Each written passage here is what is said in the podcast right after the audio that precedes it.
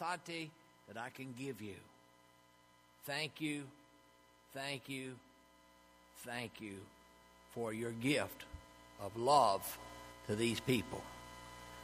Water is life, and life is water. And Richmond Hill United Methodist Church, you are amazing. And I thank you for helping God's babies get a fresh, clean drink of water. $20,000. It's a miracle of love. And I tell each of you, thank you. You know what the scripture said. You heard it read this morning. I was thirsty and what? I was hungry and what? I was naked and what? The church that's involved in ministry and missions will always be blessed. When you find a heartbeat and the anointing of the Holy Spirit and you tag yourself into it, God Himself will come in and bless your very beings. I want to tell you thank you. I also want to let you know a song that uh, they sing. And it's not so different than what you and I would sing. It just sounds a little funny, that's all. On yummy yay, on yummy yay, on yummy yay, yummy yay, mommy. Anybody know what it is? That's exactly right. I'll sing it for you one more time, and then I want you to join in with me, okay? On yummy yay, on yummy yay, on yummy yay, yummy yay, mommy. Okay, you ready, church? On yummy yay, on yummy yay, on yummy yay, yummy yay, mommy. God is so good, God is so good, God is so good, He's so good to me. Richmond Hill, you did a great work for God. And I, as his agent, will tell you thank you. How I got involved was I didn't even mean to get involved.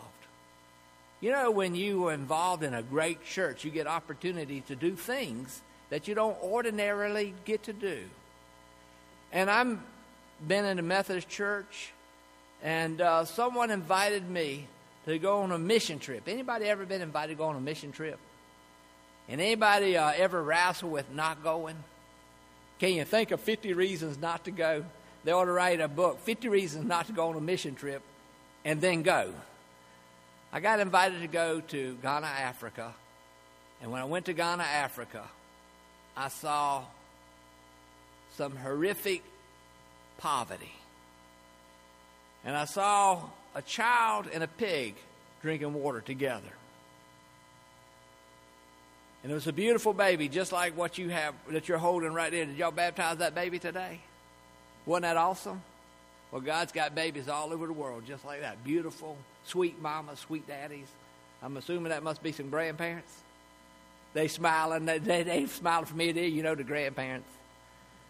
I saw a child and a pig drinking water together. And something on the inside of me just said, there's something wrong with that picture. And I graduated from the Candler School of Theology, the same place your pastor graduated. And I really don't know much about Ezekiel and Daniel, and I don't know a lot about Revelation, but I know what Matthew 25 says. I was thirsty, and you gave me something to drink. And from that point forward, we began trying to place water wells. And today we can tell you that we have over 50,000 people drinking fresh, clean water in Jesus' name. We can tell you that God is doing a miraculous work with ordinary people. Anybody here feel like a misfit? I sometimes wonder in my life, where in the world I fit in? I feel just like a misfit. I feel so ordinary.